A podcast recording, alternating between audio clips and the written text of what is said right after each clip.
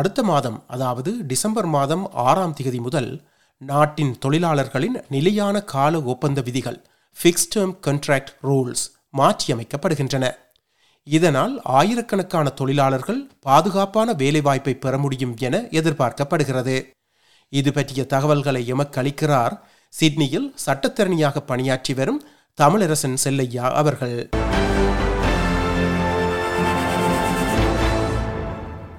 வணக்கம் தமிழரசன் செல்லையா. வணக்கம் பிரபாகரன். டிசம்பர் மாதம் ஆறாம் தேதியிலிருந்து ஃபிக்ஸ்ட் டேர்ம் கண்ட்ராக்ட் ஒர்க்கர்ஸ் அதாவது நாட்டில் உள்ள ஒப்பந்த அடிப்படையில் பணிபுரிபவர்களுக்கு மாற்றங்களை கொண்டு வருகின்றது. அந்த மாற்றங்கள் என்னவென்று முதலில் எமக்கு சுருக்கமாக கூற முடியுமா? அதாவது ஆறாம் தேதி டிசம்பர் ரெண்டாயிரத்தி இருபத்தி மூன்றின் பிறகு இந்த ஃபிக்ஸ் டேர்ம் கான்ட்ராக்ட் இரண்டு வருடங்களுக்கு மேல் ஒரு எம்ப்ளாயர் கொண்டு வர முடியாது. அதேபோல் அந்த ஃபிக்ஸ் டேர்ம் கான்ட்ராக்டை ஒரு தடவைக்கு மேல் அதை புதுப்பிக்கவும் முடியாது. இந்த மாற்றங்களை ஏன் அரசு அறிமுகப்படுத்துகின்றது? இந்த மாற்றங்களை அறிமுகப்படுத்துவதற்கான காரணம் மிக முக்கியமாக இந்த தொழில் ஸ்தாபனங்களில் உள்ள சுரண்டல்களை தவிர்ப்பது. அதுவா அதாவது இந்த எம்ப்ளாயர்ஸ் சிலரை பெர்மனண்டாக வைத்து வைத்திருப்பதற்கு பதிலாக பல தடவைகள் அவர்களை பிக்ஸ் டேர்ம் கான்ட்ராக்டில் ரினியூ பண்ணி கொண்டு இருப்பார்கள் இதனால் அவர்களுக்கு ஒரு பெர்மனன்ட் இல்லாதபடியால் வீட்டு லோன் எடுக்க முடியாமல் இருக்கும். அல்லது வேறு சில அன்சர்டனிட்டி அவங்களுக்கு வாழ்க்கையில் இருக்கக்கூடும். அது மட்டுமல்ல அந்த பிக்ஸ்ட் முடிகிற தருவாயில் அவர்களை சுலபமாக நிப்பாட்டக்கூடிய ஒரு வாய்ப்பும் இருக்கிறது.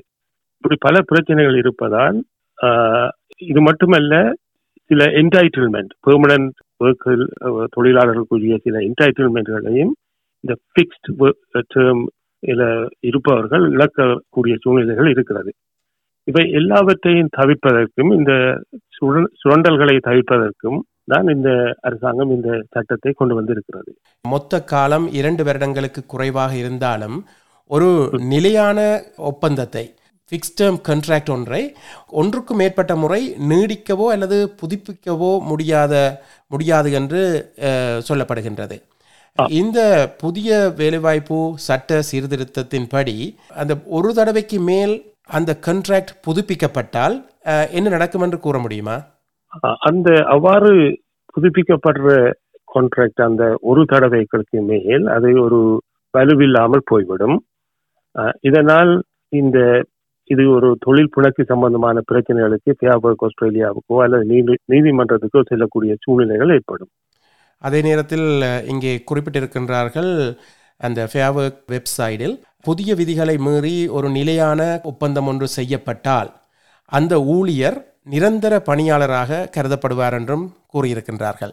அதாவது நீங்கள் அது ஓரளவுக்கு சரி. அதாவது இந்த இவ்வாறான சட்டங்களை மீறுகின்ற பொழுது ஒன்று அவர்களை நிரந்தரமாக சேர்க்க வேண்டும்.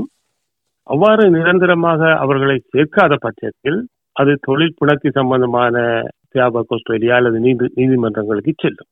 கூடுதலான பேர் அஹ், ஏறக்குறைய எழுபது எழுபத்தி ஏழு சதவீத தொழிலாளர்கள் ஊதியத்துடன் கூடிய விடுப்பு உரிமைகளை பெறுகின்றார்கள்.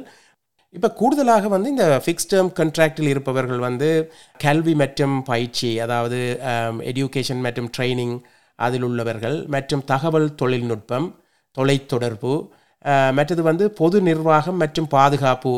இந்த நிலையான ஒப்பந்தத்தில் அதிக விகிதத்தில் உள்ள ஊழியர்களை கொண்ட பகுதியாக கருதப்படுகின்றது அல்லவா?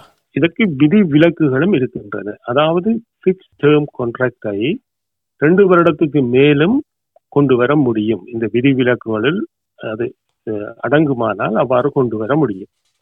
ஒரு வகையானது ஒரு வகையான ஸ்பெஷலைஸ் ஸ்கில் சர்ஜன் அல்லது ஒரு ஸ்போர்ட்ஸ் கிளப் கோச் அப்படியானவர்கள் சில வழியில் மூன்று வருடத்துக்கு தேவையானால் அதுக்காக அந்த ஃபிக்ஸ் டேர்ம் கான்ட்ராக்ட் வந்து வலுவில்லாமல் ஆக மாட்டாது. அடுத்தது ட்ரைனிங் அரேஞ்ச்மெண்ட் இப்போ சில வேளையில் ஒரு அப்ரெண்டிஷிப் அல்ல traineeship four years five years term அப்படியான ஃபிக்ஸ் டேர்ம் கான்ட்ராக்டும் சட்டத்தின்படி வலுவாகவே கருதப்படும். மூன்றாவது எசென்சியல் ஒர்க் அடுத்தது emergency temporary work absence work employee அடுத்தது ஹை இன்கம் எம்ப்ளாயி அடுத்தது கவர்மெண்ட் ஃபண்டட் கான்ட்ராக்ட் அதுகளில் பிசியில் ஒரு ஸ்பெஷல் ப்ராஜெக்ட் ஒன்றில் மூன்று வருஷம் நாலு வருஷம். அதில் அதற்கான ஃபிக்ஸ் டேர்ம் கான்ட்ராக்டுகள் மூன்று வருடத்துக்கு மேல் ரெண்டு வருடத்துக்கு மேல் இருந்தாலும் அது வலிதானதாகவே கருதப்படும். கிட்டத்தட்ட நாலு லட்சம் பேர் இப்படியான ஃபிக்ஸ் டேர்ம் கண்ட்ராக்டில் பணியாற்றி கொண்டிருப்பதாக இந்த தரவுகள் தெரியப்படுத்துகின்றது.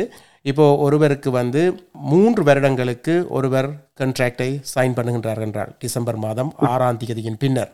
இந்த கண்ட்ராக்ட் வந்து எப்படியான நிலைமையில் பார்க்கப்படும் என்று சொல்லுங்களேன். இந்த கான்ட்ராக்டை பொறுத்த மட்டும் இது வலுவான கான்ட்ராக்ட் அல்ல. இது இந்த ப்ரொவிஷனலை மீறுகின்றது.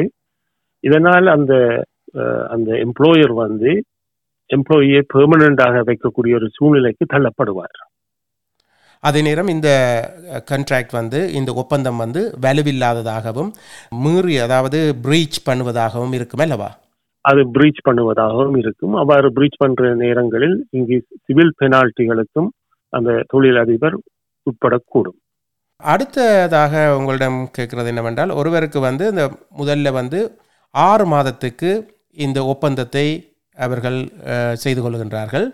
பின்னர் அந்த ஆறு மாத முடிவில் அந்த தொழிலாளிக்கு மீண்டும் நான்கு மாதங்களுக்கு அவற்றை நீடிக்கின்றார்கள். பின்னர் அந்த நான்கு மாதம் முடிந்ததன் பின்பு மீண்டும் ஒரு தடவை ஐந்து மாதத்திற்கு நீடிக்கின்றார்கள். மொத்தமாக மூன்று தடவைகள் இந்த ஒப்பந்தம் நீடிக்கப்படுகின்றது. ஆனால் மூன்றையும் கூட்டினாலும் இரண்டு வருடத்துக்கு உட்பட்டதாகத்தான் இந்த மொத்த உடன்படிக்கை கண்ட்ராக்ட் இருக்கின்றது.